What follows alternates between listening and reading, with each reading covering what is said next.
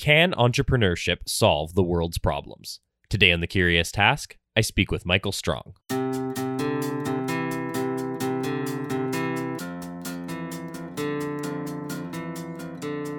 Welcome to The Curious Task from the Institute for Liberal Studies, where we explore economics, politics, philosophy, and other ideas from a classical liberal perspective.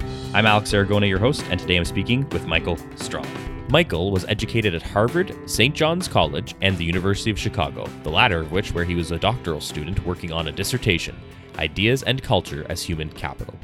He has created several high performance private and charter schools, including a school that was named the 36th best public school on the Washington Post's Challenge Index. Michael is currently the CEO and Chief Visionary Officer of Radical Social Entrepreneurs, the nonprofit organization he co founded with John Mackey. He's the author of the book Be the Solution How Entrepreneurship and Conscious Capitalism Can Solve All the World's Problems. And it will form the basis of much of our conversation today. Michael, Welcome to the Curious Task. Thank you. I'm delighted to be on the show, and I love the title of your show. great. It's off to a great start, and we're delighted to have you.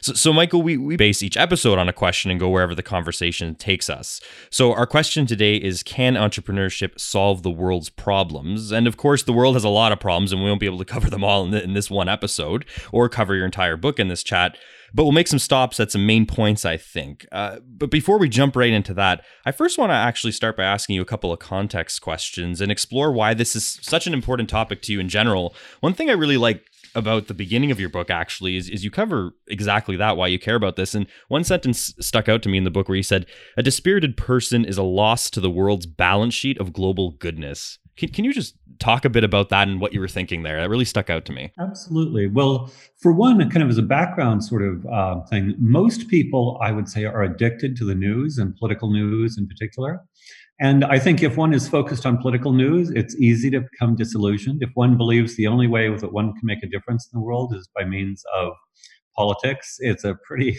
discouraging slog most of the time. On the other hand, I live in a subculture of entrepreneurs, both social entrepreneurs and you know, purpose driven for profit entrepreneurs. And pretty much all those people are feeling confident, happy, motivated, empowered.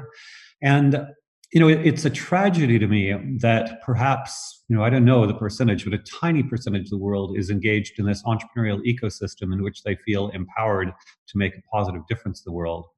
And most people either feel passive in their jobs, they feel passive in their schooling, they feel passive and overwhelmed in the face of political challenges. And so for me, uh, if we had 7 billion people feeling empowered to make a difference through entrepreneurial action, as opposed to maybe I don't know a few hundred thousand, maybe a few million. Um, that you know the, the scale of human capacity that's underutilized is absolutely mind-boggling. So you know, yeah, whenever I see social science or whatever saying, "Oh, this problem, that problem in the future," well, given current trends, yes, this problem, that problem in the future. But if instead of having 99% of our population being you know more or less passive and depressed if we had 99% feeling empowered and action oriented the the difference is absolutely amazing. So that that's the simple versions. Hey, why why hang over there and be depressed and powerless? I mean, come over here and make a big difference and feel empowered. It's like a no brainer for me. So, I, and as you're sort of saying there, this isn't just necessarily about a dispirited person, whether whether they're in a uh, let's let's say a less wealthy society or, or even the wealthiest society. Like someone could be dispirited, as you said, just just at their job, going in every day, not feeling like they're making a difference. So they may be making a difference in their own life, of course, bringing in some income, taking care of their family whatever the case may be. But at the end of the day, it's sort of that global goodness part that you're interested in. How is someone making an impact on their own life and whether they intend to or not, the, the, life of others. Well, exactly. I, am a great believer in human happiness and flourishing. I believe that we have the wherewithal right now to help 7 billion, going on 8 billion people be happy and flourishing. And so, my vision of entrepreneurial change is that I want all of us every day to be engaged in entrepreneurial action that increases the um, overall amount of happiness and well being uh, everywhere. And so I, I, think it's, you know, there's some people, you know, there's some Randians who have a narrow definition of selfishness. I'm all about, I enjoy doing good for people. I think most people love having a positive impact in the world.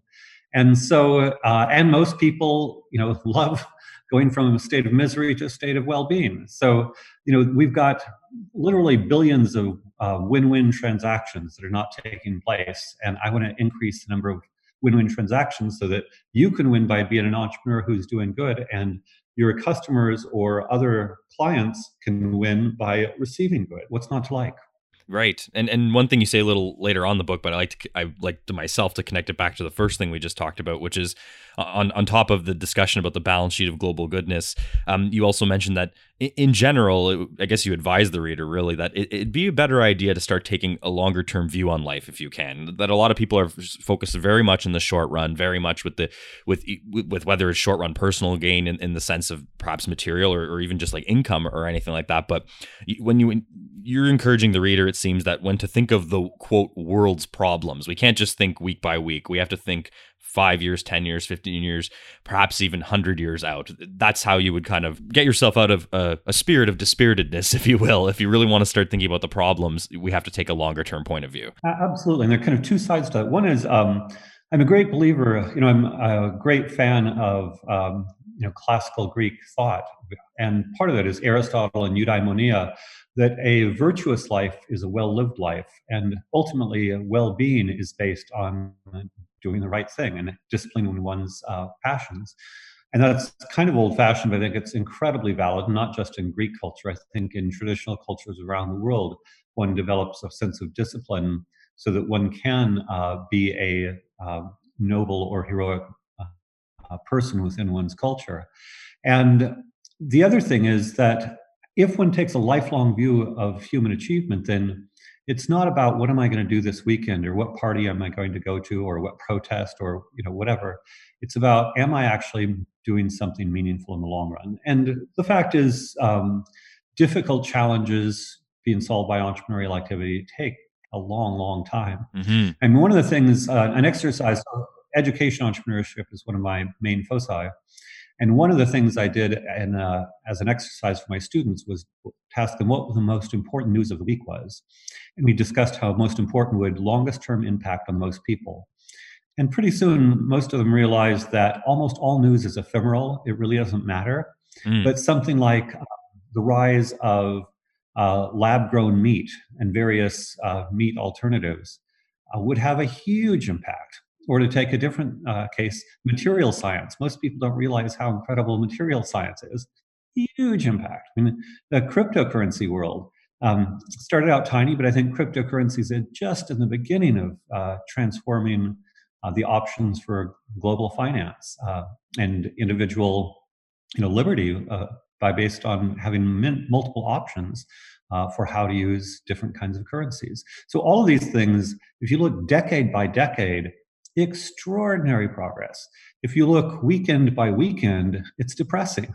so right. a lot of this is uh, both internally, kind of the internal discipline to commit oneself to long-term goals based on not giving in to impulses all the time, but then also taking a long-term perspective because in the long term, things are getting a lot better for most of humanity most of the time. And if we can accelerate that, um, we should. Before I get into some more specific points about entrepreneurship in, in general, I still one more point on sort of the mindset that you're establishing at the beginning of the book. One thing, another thing I really like that you wrote was you just you discussed how when you start putting yourself into the entrepreneurial mentality or understanding entrepreneurs either way we have to escape the sort of partisan discussion. We have to escape partisanship when we're talking about entrepreneurship, and, and that was something that I really liked at the beginning of your book. Again, you you ultimately made the point. I don't think in so many words, but you ultimately made the point that look, like th- this is this is a topic for everybody. Entrepreneurship, right? This isn't a Republican thing. It's not a Democrat thing. It's not a something that we can tie directly to whatever your pet political issue of the day is. You want people to think globally when it comes to entrepreneurship, not party by party, policy by policy, it seems. Absolutely. And a lot of this is I try to, I mean, do we want poor people to have better lives? I mean, that shouldn't be a partisan issue. Mm-hmm. Should we want um, inner city children to have a better education? That shouldn't be a partisan issue. You know, do we want people to um, be happier, more empowered, and less depressed? That shouldn't be a partisan issue. But I, you know, again, one of the reasons I try to pull people away from politics and the news is that one gets into a mindset where, I mean, I work, I worked in D.C. one summer, and everything is urgent. Just everything is urgent. We always have to be fighting, fighting, fighting, fighting, fighting. It's not healthy, and I would say digital media has uh, made that a hundred times worse, a thousand times worse. And so I think we have to pull back and think, okay, whatever all of these people engaged in uh, politics are doing, am I actually, you know, again, in education, am I making lives better for children now and in the future? In terms of global poverty, am I going to be empowering people so that they'll have better lives five years from now, 10 years from now, 15 years from now, and so forth and so on? I want people to think um, this is all about, and you know, you can still occasionally get into policy disputes. Oh, I think this policy, that policy. But I think if we're aligned on the goal, then um, the partisan political disputes, many of which are about you know personality, right? kind of uh, nonstop trivia about Trump bores the hell out of me. Uh, you know, it's just let's let's do something constructive. And so, yeah, I think it's it's getting out of that mindset. It's an addiction, and media companies, you know, they make money through clickbait headlines, mm-hmm, and mm-hmm. Um, there are partisans, both polit- political and nonprofit, that um, raise money by means of sensationalist headlines. I read once that uh, a fundraising letter from a green nonprofit would bring in three times as much money if they threw the Kochs under the bus as if they didn't. Wow. So when you see that, yeah, people are making money by uh, attacking other people, like, well, do I really want to be focused on attacking other people all the time? Is that really making things better for people?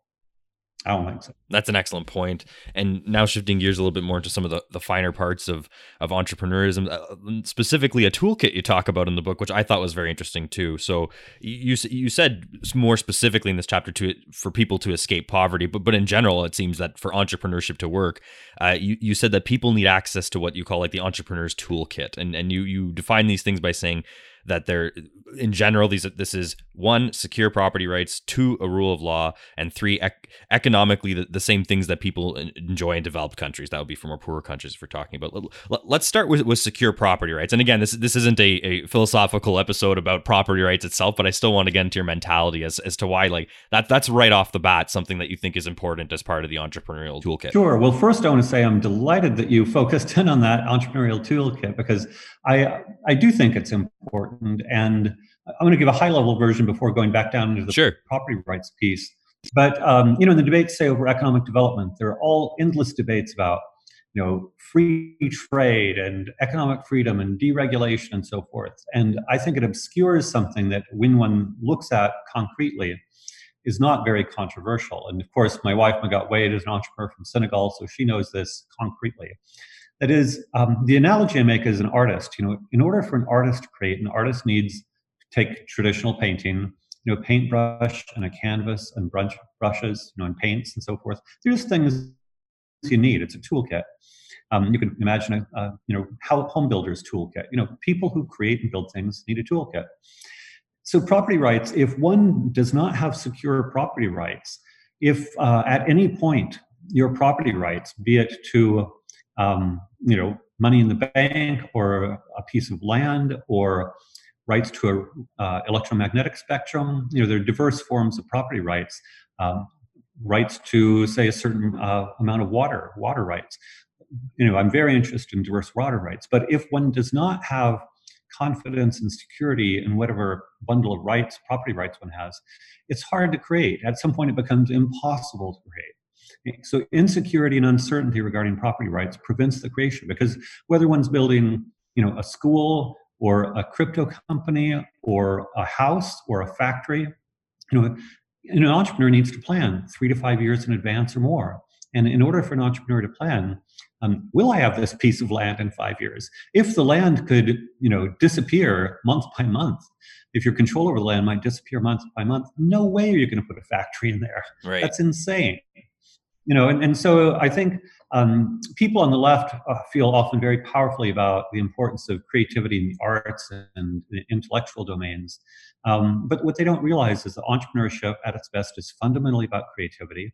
And just as an artist needs, you know, her paints uh, or her, um, you know, watercolors or whatever, uh, an entrepreneur needs property rights. And without that, there's nothing. And and back to our short term, long term discussion, I guess, right? It, and of course, in the short term, not having secure property rights, I think anyone listening can imagine what kind of trouble that would cause. But of course, it, as you were sort of alluding to there, it affects your long term view on not only the world and your property, but life itself, right? If you can't have your property and what you own and, and feel like there's sort of a little corner of the world that you can own and create, and um, that will affect what you feel you can do, not only for yourself, but for other people in the long term as well. If you think that tomorrow is not going to look like today by any means, how can you think 10 years out in terms of building a business or just selling your art, whatever it may be, right? Big, big time. There's actually a lot of interesting research on this. There was a study, I'm a big fan of Hernando de Soto um, and his uh, urgent campaign to provide secure property rights for the global poor.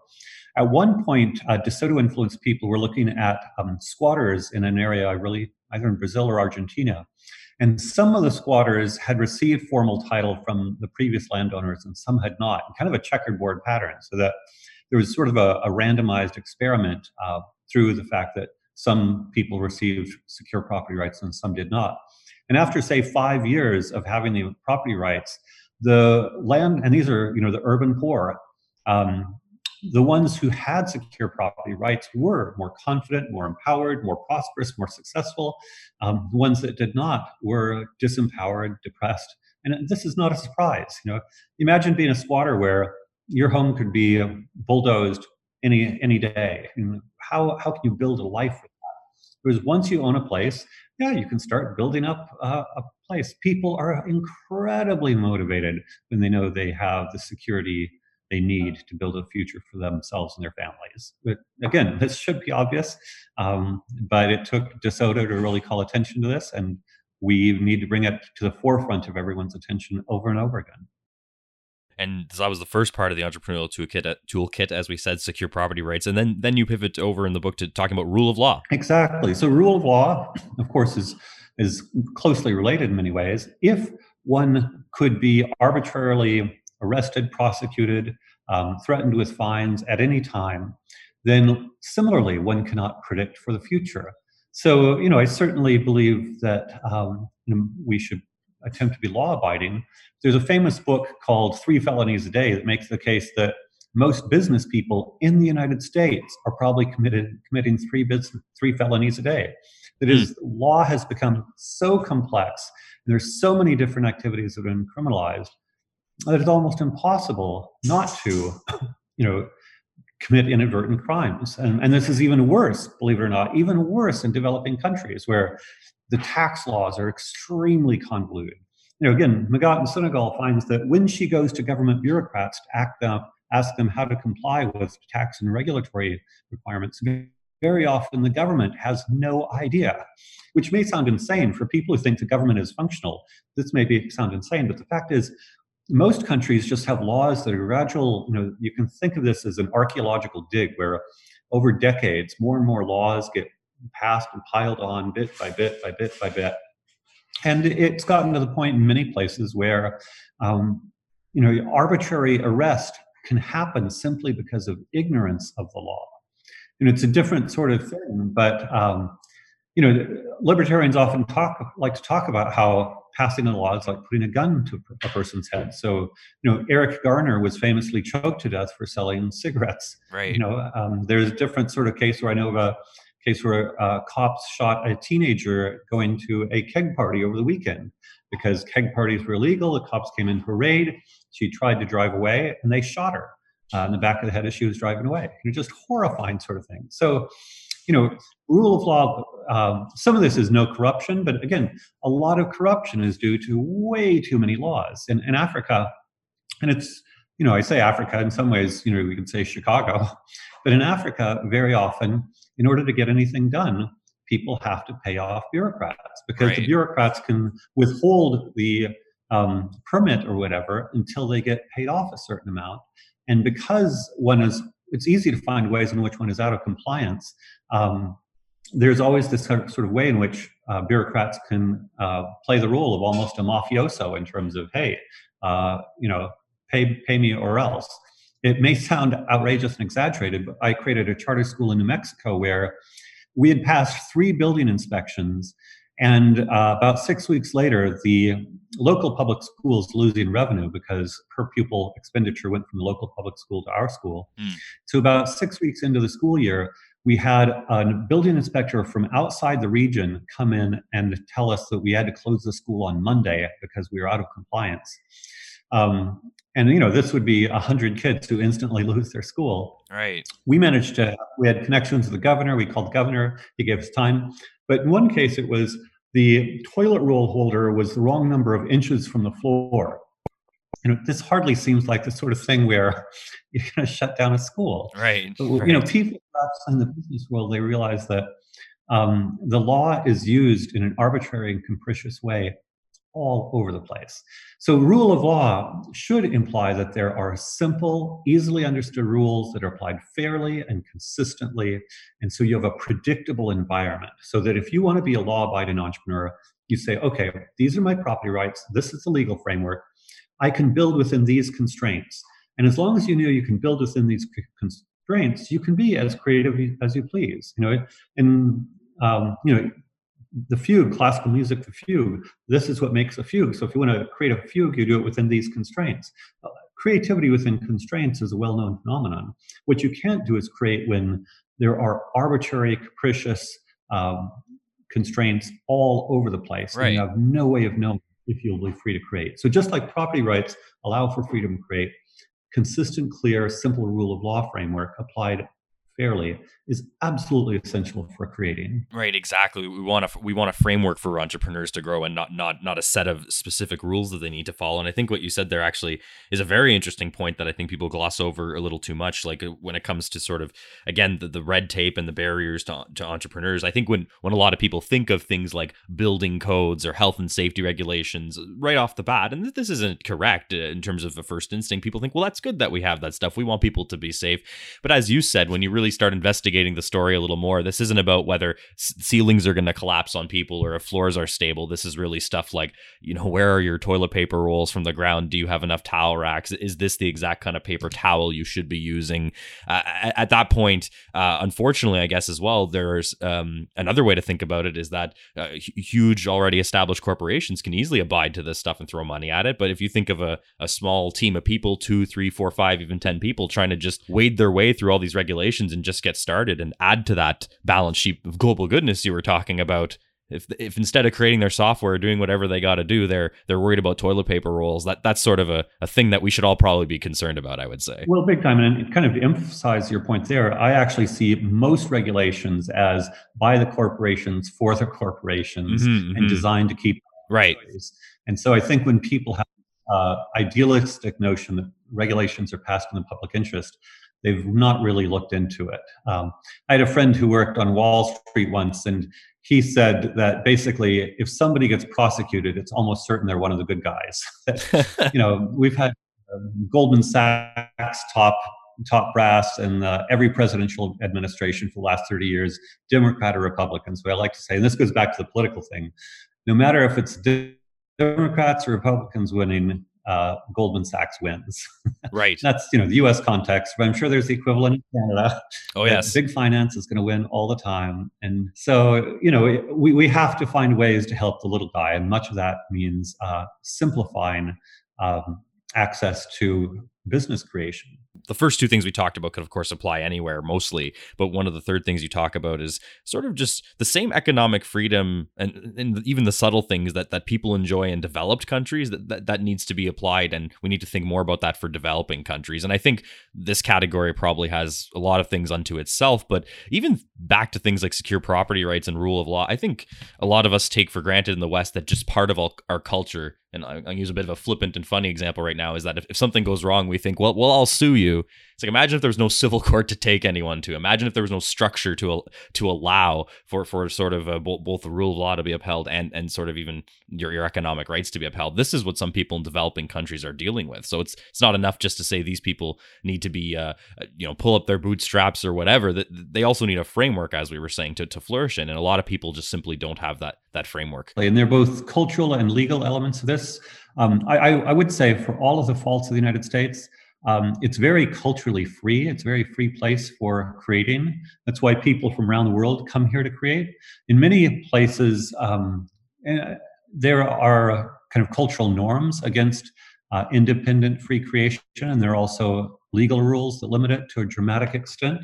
Um, you know, it's not just the United States. Uh, there are certainly other places where there's a lot of freedom to create. Um, Northern Europe in general is very good uh, on these measures, both culturally and legally. But a big reason why the global poor are poor is a lack of property rights, rule of law, and economic freedom, or economic and cultural freedom. And so, if we can create uh, places, you know, jurisdictions and uh, cultural islands where there's a lot more freedom to create, then we'll see entrepreneurs from around the world um, create the jobs and prosperity needed to move poor countries into middle class countries. Just kind of a note on the cultural front, I've spoken around the world on entrepreneurship and very often to EO, entrepreneurship organizations. And what's interesting is that despite the cultural differences, say, between Russia and Guatemala and the Philippines, the entrepreneurship organizations feel very similar to me in terms of a let's do stuff, let's get stuff done kind of culture. And they tend to be you know very concerned about excessive regulation but not out of any any ideological perspective. It's really just we have these great projects that we want to create and we are thwarted by too many obstacles. And so you know what people don't realize is that um, if you look at the doing business index by the published by the world bank which measures how hard it is to do business in nations around the world almost all african nations are in the bottom third. And um, this is a direct uh, factor in the ongoing poverty of Africa. Again, my wife Magatte speaks about this eloquently. If we want Africa to become prosperous, and I would assume we all want Africa to become prosperous, we need to promote property rights, rule of law, and economic freedom in Africa. And similarly, in other countries, you know, uh, Bangladesh uh, has excessive uh, regulation, lack of rule of law, and frail property rights. Uh, these correlations, the correlation between economic freedom, of course, the Fraser Institute of Canada publishes the fabulous Economic Freedom Index of the world. Uh, the correlations between economic freedom and prosperity are strong. And so, if we care about, uh, you know, I have a an article coming out uh, called "Make Everybody Rich." Using a title I stole from the poet Frederick Turner, where a lot of the world's problems will be solved if we simply make poor people rich. And we know how to do it. Um, and it's basically secure property rights, rule of law, and economic freedom. Um, why don't we make everybody rich? And, um, and, and another thing you did in this section of the book, uh, before we shift gears to, to some other areas here, is, is that I actually stopped for a second and, and thought about this for a little while when, when you wrote it. But you kind of actually take this entrepreneurial toolkit and then start talking about uh, other industries and, and i never thought of it this way too but you have a very simple statement that says entrepreneurs in health education and community formation formation need the same freedom as those in technology fields. And and i think that's a really good point right? Because i think a lot of us think of uh, ease ease of doing business economic freedom these are sort of like umbrella sort of categories or statements we can make about one country or the other. But if we zoom in our microscope a little more we can really start looking at how different industries have some major advantages compared to other industries. And, and when you do think of technology, of course, there's always exceptions here and there, but relatively speaking, this is a very free field. You know, two guys in blue jeans can get together in a basement and, and code the next big thing. Whereas in reality, in tech in sectors and in areas of life which I hope we all agree are very important, as you said, health, education, and community formation. Uh, this is where we tend to find the most regulation. It seems you're saying exactly. And thank you again. You, have, you've got great taste in terms of focusing on important points.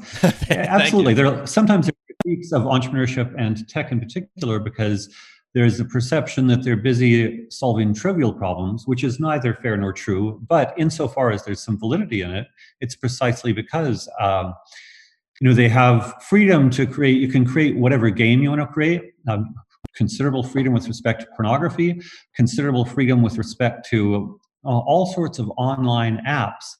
But as soon as you start to build a building or build a school or create an innovation in healthcare strangulation absolutely strangulation of rules. And you know i've been in education for 35 years and one of the things that i've become increasingly adamant about is that I want freedom from even the constraints that uh, state sponsored accreditation or a state approved accreditation for schooling provides. Um, just briefly on that point, you know, even private schools are pretty unregulated in much of the US, but if they want to be accredited by one of the regional accreditation agencies recognized by the US government, so there's a government link there, they have to fit into certain school boxes.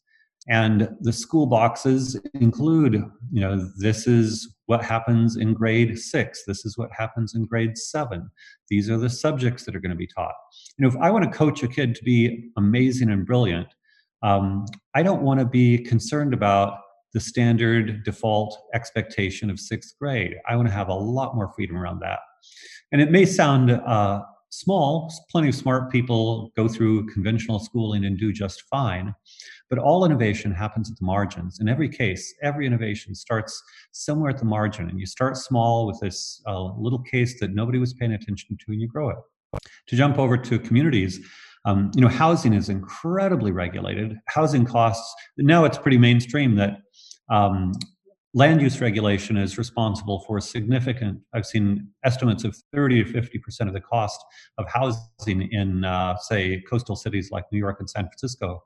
Whereas Houston has the lowest cost housing of any major city in the US, and that's because it's the least regulated major city in the US in terms of land use regulation. And so, if we want low cost housing, um, we need to reduce land use regulation. Um, so I, I, could go on and on and on in this vein, but absolutely, if we want to create better education, healthcare, and communities, then we need to provide the same uh, tabula rasa as much as possible for innovators and entrepreneurs in those domains as the, say, uh, innovators in internet uh, activities have had. And I, I, actually think that's an excellent place to take a break. So we'll do so right now. Everyone, you're listening to Curious Task. I'm speaking with Michael Strong today.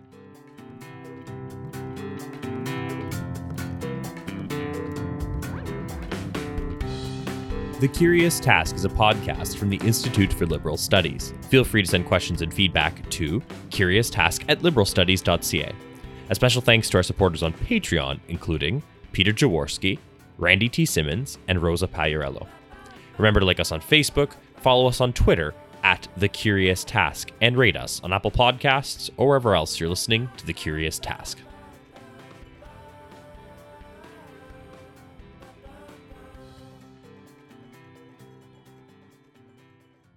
Welcome back, everyone. You're listening to The Curious Task. I'm speaking with Michael Strong today.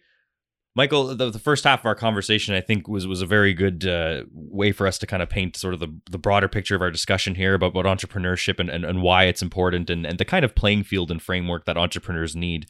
I'd like to to zoom in a little further on some of those some of that discussion we've had, and also get to a few specific issues towards the end of our episode uh, about how entrepreneurs can help th- those in, in those areas. But before we get to that, I just want to stop uh, at, at, a, at, an interesting point here. Um, J- John Mackey, the, the, CEO of Whole Foods, one of your friends, he, he contributed a chapter to your book called uh, "Creating a New Paradigm for Business," and, and ultimately he starts with an interesting point that perhaps we need to put in context how we think of certain professions on the one hand and, and business in general, and of course, by extension, entrepreneurs on the other hand. So, th- for instance, uh, he, he, summarizes this and sums it up, I think, quite nicely that, you know, you can always do a psychological test with someone, right? You throw out the word like doctor, and someone might go, oh, they heal people. You throw out teachers, they educate people. And then you talk about an entrepreneur or business and they might get start getting conversations like oh they make a profit or right or maybe some other types of evil caricatures appear in people's heads. So all that to say he ultimately makes the point that it's not just enough for us to do kind of what we did in the first half of the conversation, which is talk about how great entrepreneurship is. It's also to discuss amongst ourselves and, and other people as well listening to us that this really does require a shift in mentality of what business and entrepreneurs can do, not just talk about it from an economic perspective, but also from a cultural perspective as well. Yeah, lots to say here. Thank you. I'm tempted to kind of jump in at a pretty high theoretical level and say one of the books I wanted to write is Mises plus Maslow um, because for me, entrepreneurship and business is really about purpose, certainly for John as well. It's very much about purpose. And one can describe business as strictly uh, profit seeking, profit seeking, profit maximizing. Um, in some ways, I think in doing so, one is giving in to the Marxist orientation that it's uh, all about capitalism. And when they describe, when the Marxists talk about capitalism, they envision um, capital is this uh, evil force that is always seeking its aggrandizement. And as a consequence, many people understand um, business in this framework of always going to where the price signals lead them. And uh, the problem with that is, I think, especially when there are externalities involved, where it, there very frequently are, or where there are situations in which, um, for whatever reasons, one cannot yet um, internalize the profits from a valuable project. Uh, simply following the price signals may not lead to a betterment of humanity. I'm very interested in how to change the, say, property rights um, and overall legal system so that we can align making the world a better place with profit seeking. So nothing wrong with profit seeking. But I see fundamentally most entrepreneurs start with a sense of purpose, and as they grow their companies, then they're interested in maintaining a sense of purpose. And so uh, I do I do see a difference in mindset between entrepreneurial value creators. And so for me, what's the business of entrepreneurship? It's value creation. We are creating value. Um, and then we can have interesting philosophical disputes about what counts as value, but the goal is the creation of value. The goal is not the metric of profit per se. Um, there are many domains within the economy where um, there is alignment between value creation and profitability. And I would say, uh, you know, a lot of advocates of markets point to those domains. And it may sound, um, you know, small, but um, Hans Rosling has a great video on the importance of the washing machine. He makes the case that the washing machine has probably done more for women's liberation than uh, anything else. And so, you know, I, with this frame, think of, you know, the great washing machine manufacturers as great liberators of the human condition. Um, and I think we all, we in developed countries, so much take uh, consumer goods for granted that we don't realize the nobility in creating washing machines. Um, but you know, there are I, I, do think there are certainly places in an economy where people can uh, earn a lot of profit by scamming others. Um, I think the financial industry, especially given government subsidies, um, created an opportunity for value destruction to be profitability. And so, by focusing on the value creation piece, my goal is that we, including people with different intellectual and moral perspectives, can have a constructive conversation about well, is this entrepreneurial or business activity creating value, not creating value, or destroying value? And if it's destroying value, what's going on there? Why, why is the system not working properly? Um, and I'd like to see a lot more sophistication on behalf of those who are critical of business and markets in terms of how the legal system is very likely perverting the goal of value creation into value destruction. So a lot there, but I'll pause because uh, don't want to go off the theoretical deep end. No, no, that's good, and I just want to add add to what you're saying there actually too. And I, I think I should stop and actually make the point, especially for those who haven't read the book, as I have. That I guess it's important to also note that the book isn't just supposed to speak to uh, to people outside of, let's say, the entrepreneurial sphere or or people looking from the outside in. You're you're not just writing a book to tell people, hey, this is the way you should be thinking of entrepreneurs. Of course, this is also uh, geared, at least what I the way I what I pulled out of it. It's also geared toward people that are thinking of becoming an entrepreneur or thinking of entrepreneur uh, entrepreneur activity more broadly broadly. So so you're not just doing all that to say you're not just encouraging people looking at entrepreneurs to think of them as the good guys. You also clearly want entrepreneurs themselves to think of themselves as a group of people that are creating value for other groups of people, whether that be their employees or or their customers. You you want the entrepreneurs themselves not just just think of what that what that profit margin looks like at the end of the day solely. Exactly. And actually just to expand on that a little bit in a different direction, so for basically 15 almost 20 years i've had hundreds of people come to me with a basically a do-gooder project and ask if they should structure as a, you know nonprofit organization or for profit and most of them because their orientation is doing good want to go nonprofit but i explain that in most circumstances for profit is a better structure because it's more aligned with scaling and uh, autonomy if you're a nonprofit, you're stuck begging people for money all the time, and nonprofits are not designed to scale. You're always hobbled by a board, even if the board or consists of very good people. And so, you know, part of my message to those who want to make a difference is in a positive way, in whatever way they regard as positive, is to consider how to structure what they're doing in a way that they can uh, create profitable revenue streams. And to give you um, an interesting example, about oh, six, seven years ago, I met a woman who's a, a doula, a full service doula, where from the time a woman gets pregnant uh, to the time, you know, a few weeks postpartum, um, and she's an African American doula, and uh, in the United States, preterm African American births um, the are, are in a terrible state. Uh, their their uh, mother and infant mortality rates are extremely high for African American women across all socioeconomic uh, demographics. And um, I encouraged her to become an, an, entrepreneur. And bit by bit, she has grown. She has now a small training program where she's tra- trained 10 other um, African American doulas in her full service technology. She's part of a, a nationwide network of such doulas. And they're looking at ways to uh, increase the monetization of what they're doing by showing that their doula services outperform traditional medical doctors when it comes to an intervention um, reducing maternal and infant mortality rates for African American women. So that's that's a case where um, initially there was a, pers- a rightly perceived need of an immense problem, but no sort of notion that this could be an entrepreneurial endeavor. It's not like at this point she's making lots of money at it, but by means of structuring it as an entrepreneur, um, she changed the way she thought about it. And that helped her to think about the mechanisms through which she might scale what she's doing. Um, and so I have conversations like this with people all the time where they want to solve some problem. They think I'm going to create a nonprofit. And I walk them through okay, what's involved more nonprofit? What's involved for, for profit?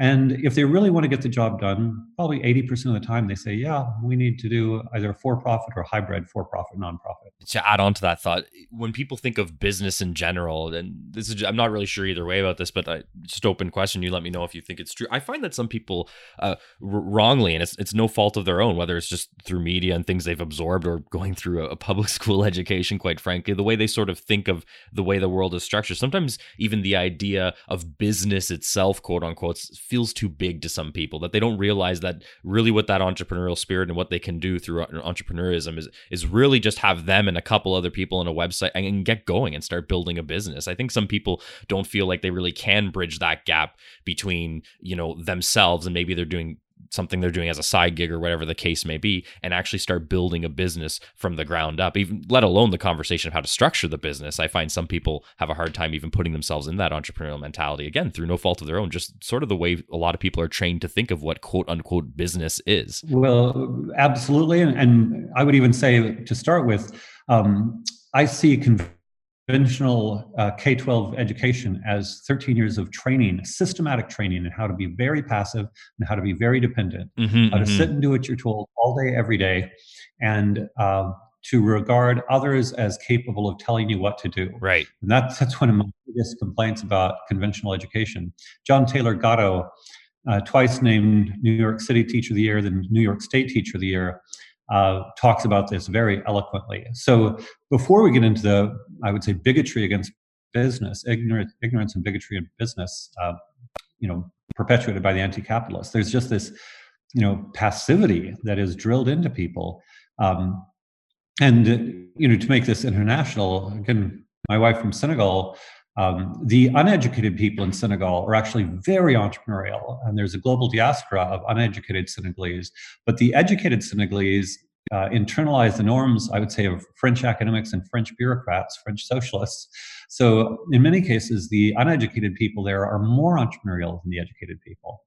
Um, and then, yeah, going back to the business thing, you know, one of the great things about the tech world is there have been these startup weekends where a group of 10, 20, 30, 40 uh, tech people get together over a weekend and create something, and that's so empowering. Occasionally, these have resulted in successful companies. Whereas I think uh, not just K twelve, but in university, many people think, okay, I you know learn how to become uh, an expert in something by means of college, and then college allows me to go out and study this some more, and maybe I'll be a researcher or a bureaucrat. And you know, it's it's one that takes for granted that one will go into a uh, state static system, whether it's large corporation, government, nonprofit, right. academia. But I think you're absolutely right in saying that. Like, forget about entrepreneurism as it involves business specifically at this point in time, but just sort of like that entrepreneurial spirit, right? The idea to to create, to pursue an interest, to uh, to to sort of do some self-directed learning and building and take on projects that you want. As you said, this is certainly not something that's seen in, in the standard K to 12 education. As you said, you sort of have the situation where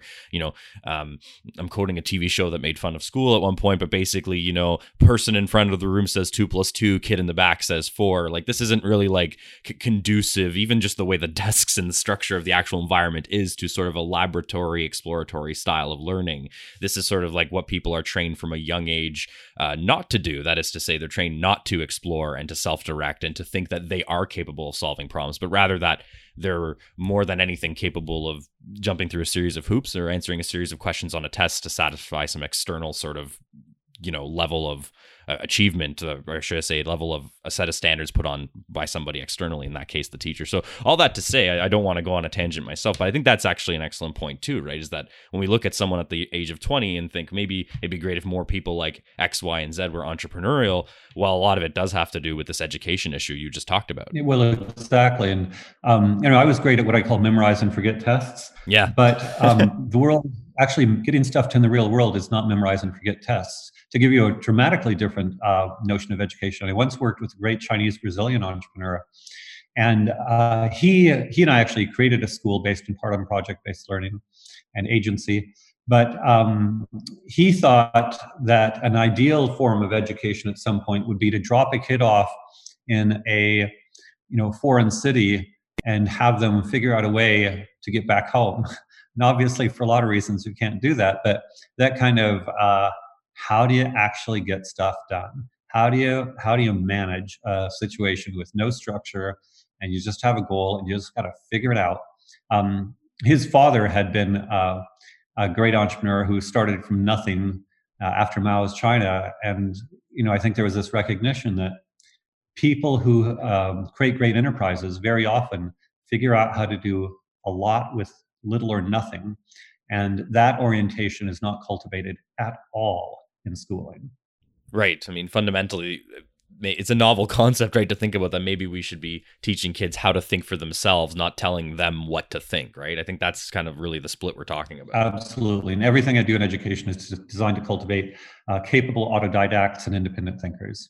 And actually, let's drill into that a little further. I think this is an interesting area too, where uh, t- towards the beginning of the conversation, you, you talked about. I think in the first half, you mentioned you know people that would otherwise find themselves probably sympathetic with ideas of, of free speech and freedom sometimes find themselves, you know, perhaps un- unwittingly in favor of policies that actually ultimately constrain people. It seems, and this is your area of expertise in the education industry specifically, this is certainly exactly the case, right? I don't think you would find anyone let's call them just like the quote unquote like mainstream political left in the United States just for a second that would say that children and people growing up are not all unique different people that and that we should not respect their individual differences and, and ways of learning. I don't think you find someone that would, would not agree to that. Yet sometimes when it comes to the discussion of education and how the industry should be built, um, you know, with the exception of a couple of fun things to do in the curriculum here and there, it seems like a lot of people are still in favor of this one size fits all to educate, to quote unquote educate thousands and thousands and millions of people. There's there's got to be obviously that room for entrepreneurs to step into the education industry. And obviously, a lot of your work has proven that as well. Absolutely, and, and actually, just just going back historically, in the '60s, you know, both Ivan Illich and John Holt um, were people who Illich very strongly identified with the left, and you know Holt was you know very much um, culturally left. Um, and they both were very much uh, committed to freedom and education. And so there was a point in the late 60s when it looked as if, in early 70s, when it looked as if um, the political left was going to be all about freedom and education. Um, and I would say one of the things that you know forced that in the other direction were the teachers unions and the teachers unions became a lobby that aggressively um, advocated for their own jobs frankly. And i think many people are more loyal to the teachers union and the teachers union agenda than to the liberation of children. Um, it's interesting because especially now with coronavirus many people are discovering the various alternatives to conventional education. And those who whose identity is associated with loyalty to teachers' unions, um, you know, feel uncomfortable with that. Uh, I would say to sharpen the point a bit, there's a lot of evidence that just charter schools, as well as voucher programs, disproportionately help African American children. Um, something like 70 to 80% of African American parents are in favor of school choice. In the last governor election of Florida, DeSantis was went to victory due to Democratic, typically Democratic African American school choice moms. So, for somebody who identifies as a loyal Democrat, it's Democrat. It's awkward that not only does freedom in education lead to greater um, liberation for all, but it very, very specifically um, helps African American children. And so, you know, in my view, if we want to talk about systemic racism, our number one cause should be eliminating the government school monopoly as quickly as possible. And, and I absolutely love that this topic and this area of conversation, but I do want to fit a couple more points in in, in what has become the, the, short time we have together. So I'm going to pivot us away from that, and I, I want to. And you might hate me for throwing this sort of anvil right over Zoom in the, in the last couple of minutes here as our time winds down, but I want to make sure we get it in to talk about the the environmental discussion because obviously this is important. This has been important for a, a decade or more. Everyone's talking about uh, in, in now in more serious ways than ever the, the discussion of the environment and the world we are ultimately going to leave our children with. Of course, some people stereotypically think that business is not the answer to uh, environmental issues because they, have been because they think that business has actually been the cause of, of so many environmental disasters or issues. But but of course, your take is different on that. You say that entrepreneur this is an area again where entrepreneur entrepreneurs can make things better. Um, so let me just throw it right over to you. And I, again, uh, I know we could do a whole episode on this, but at a high level, why is this an area for entrepreneurs? Why does why will more business and, and more minds in this field actually help the environment? Great question. First, um, you know, I, this is a place where I think we just need to educate people. Uh, I don't want simply to say that um, we don't need to make legal changes, but I make a very sharp distinction between um, call it well-designed uh, institutions that allow business solutions and poorly designed environmental regulations that stop business. Um, so if we structure the property rights in particular properly, then business can really create effective solutions. One of the best cases is uh, in many fishing um, communities. So, overfishing has been recognized as a global problem. It's a tragedy, the common problem. You know, too many fishermen overfish and deplete a fishery. Uh, the solution that's now there are hundreds of different examples. Some work better than others. That we're still refining how we design these individual fishing quotas, but basically, the high level description of the solution is that we give uh, property rights in a fishery and we allocate property rights in a fishery to the fisher, fishermen in that community so that if they have a certain percentage of the catch, say every year you uh, have a right to 2% of 2% of the catch in a particular fishery, then you have a financial incentive to increase the value of that catch share. So if you deplete the fishery, you're 2%, and you want to sell when you're older, you want to get out of the business, your 2% of that fishery is not going to be worth very much. But if you actually are a steward and a good steward of that fishery, then your 2% of that catch will be much more valuable as you create, you help you and your other your uh, other owners of that fishery um, ensure that it's a healthy, productive fishery. So it's a very simple way to see that with the properly structured property rights, the, as it were, the incentive of financial motivation. I was going to say greed, but I don't want to use their word. The financial incentive goes from incentivizing overfishing to incentivizing good stewardship. And that's a very simple um, but ubiquitous kind of way to think about how to change the incentives. Sulfur dioxide um, trading in the US reduced sulfur dioxide emissions dramatically due to innovation. And the situation was there was a property right in sulfur dioxide emissions such that um, you could trade your property right. And so if you were at, say, a coal power plant and you installed scrubbers and various other innovative technologies to reduce sulfur dioxide emissions coming out of your coal power plant, you could sell those then to the, say, Sierra Club. And the more effective you are at reducing pollution in your coal plant, then the more profits you'd make by selling off your um, sulfur dioxide permits. And then, insofar as environmental groups purchased those permits and then took them off the market, we had a net reduction in pollution. Again, this is a way to think about how to create, use the exact same financial incentive uh, that business have to become ever more profitable, um, but flip it around from incentivizing them to pollute more to incentivizing them to pollute less. So I'm, I'm very big on educating my environmentalist friends on the fact that there are effective property rights solutions to most um, environmental problems. To go in a different direction, I'm actually a big fan of a green tax shift, where if you look at taxes, you know, the worst taxes are those taxes on productivity. So anytime you tax something, you get less of it. So if we tax, say, um, labor wages, payroll tax, for instance, or if we tax uh, investment, as in capital gains, or um, you know, uh, corporate tax, we are reducing the productivity of the economy. Um, at the same time, you know, actually, my favorite environmental tax is uh, Georgist land value tax. If you tax um, we'll call it broadly environmental harms, then and it's well designed, then you can allow a reduction in tax and should re- allow a reduction in tax on productivity in order to increase the tax on uh, harmful activity of various sorts. Again, that gets very technical, but the main high level message is let's change the incentives of the business environment so that business can accelerate environmental progress rather than um, be a causal factor in environmental progress. And I would say grown-ups in the environmental movement, and there are many such grown-ups, need to become more sophisticated on um, the property rights uh, and green tax approaches to solving problems as opposed to command and control top level regulation that destroys productive business activity while typically not being very effective at uh, improving the environment.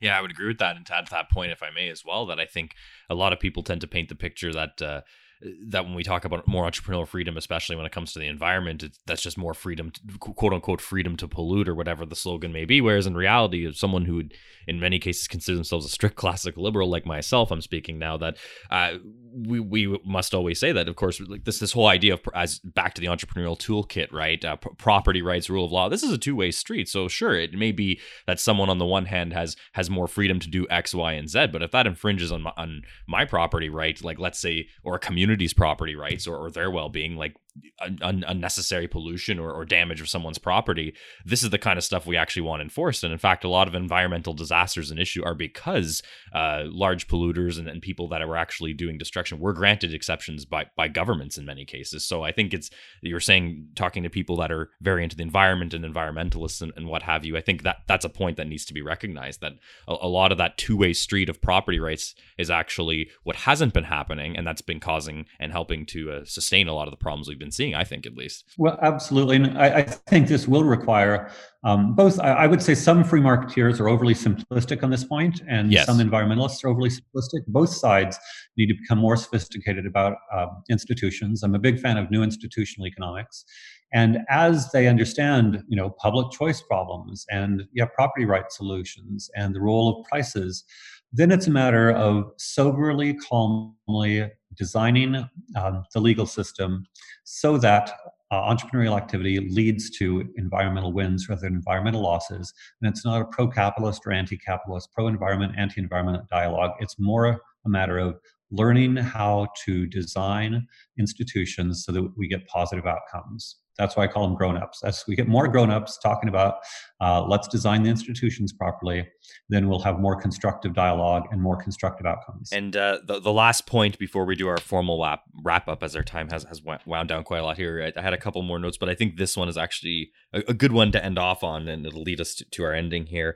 Um, in the book, you you make what you actually call yourself sort of a, a paradoxical sounding claim you address in the section called health, happiness, and well being uh, things like that people talk about, of course, like consumerism, materialism. Some people think that, you know, well, capitalism has got to such a point right now where we have too much of this, there's too many material goods, that there is too much of a consumerist type attitude.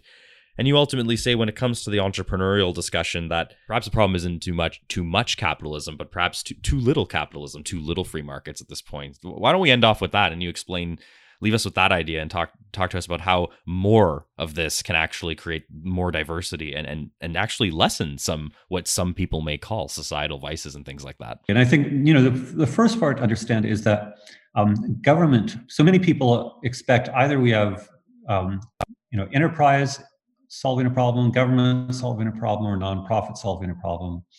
And I've already talked about nonprofits, but I think what uh, my friends on the left don't understand is how systemically and chronically government makes things worse. And so, you know, again, we talked earlier about how I think for the most part, regulations protect uh, big crony capitalist firms and eliminate uh, or reduce the success rate of uh, upstarts who are challenging the status quo. Um, I think the government schooling system is keeping people um, poor, uneducated, and passive. Uh, government healthcare absolutely explodes the cost while reducing the effectiveness. And so, on all of these kinds of points, um, once we structure the property rights appropriately, so we solve environmental problems, then we and you know design this win-win with, with respect to the environment. Then beyond that um, almost everything else will be more effectively done by entrepreneurs solving problems rather than uh, a zero-sum lose-lose political battle that entrenches um, you know crony establishments. I certainly see the teachers union as a crony uh, establishment just as i see say uh, big finance is a crony establishment. Um, the police unions are a crony establishment. The way that government works is it tends to protect the status quo almost always.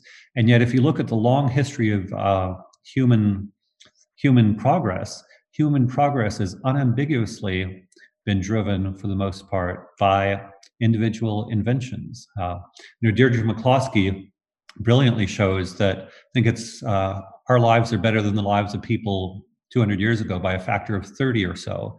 And she points out maybe in some countries it's more like a factor of 50, maybe in some countries only a factor of 20.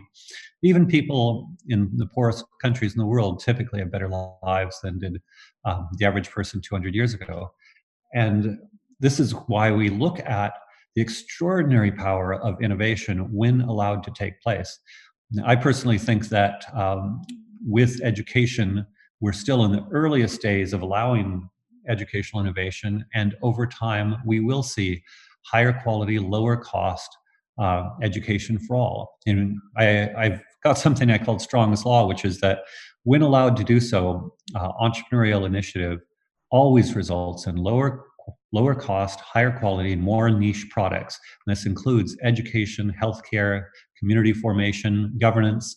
And something we didn't get to is the entrepreneurial creation of governance in um, innovative uh, zones, startup cities, charter cities. That's beginning to happen around the world. As we allow entrepreneurs to innovate, and again, they'll fail. It's just not like saying any of them are going to be great. Companies fail at a massive rate.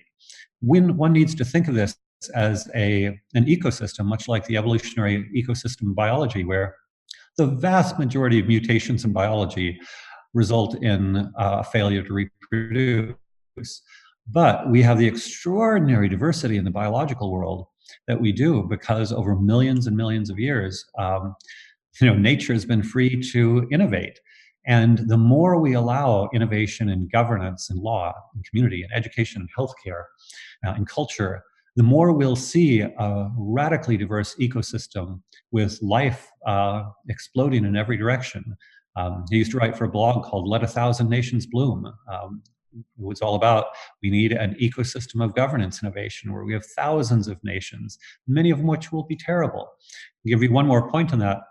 You know, the, the great um, periods of innovation in government have also often been when there have been many small competitive governance. Um, Pericles Athens uh, famously created a great deal, but what people don't realize it was part of all these little uh, Greek city states competing with each other. Renaissance Italy is renowned for its innovation, and of course, there were all these little city states competing with each other.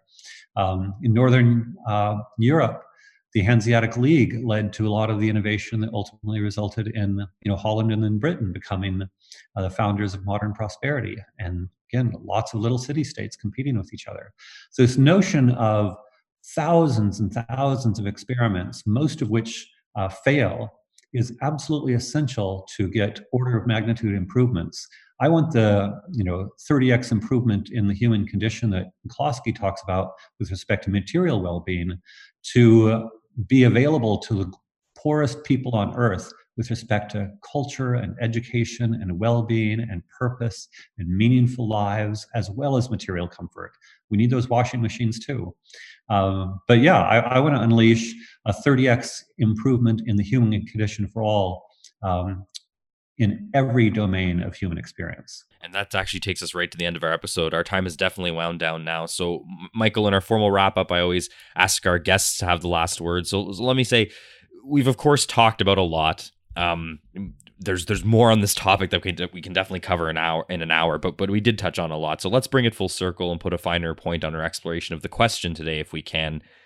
So let me ask, what do you hope are ultimately the main takeaways here for someone listening to you on whether entrepreneurs can solve the world problems? If you have to leave them with one or two statements, or from a from a business person to a business person, what's the executive summary of our conversation today? That each individual who finds this direction appealing needs to learn more and talk more with other people about how to expand the extent to which they can be a positive force through entrepreneurial value creation so that we can enlarge that community ultimately to include all of humanity. Excellent. I think we'll leave it at that. Michael Strong, thank you very much for joining me on the Curious Task today. Thank you for having me. Delight to be here.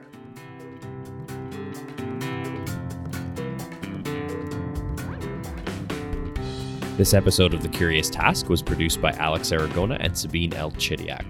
Our executive producer is Matt Buffton. The music you heard on today's episode was created by Lindy Voppenfjord. You should check out his other stuff online. The Curious Task exists today because of donations of time and money from those creating it and listeners like yourself. Check us out on Patreon and find out how you can support us and get access to exclusive offers. I'm Alex Aragona. Thank you very much for joining us on The Curious Task.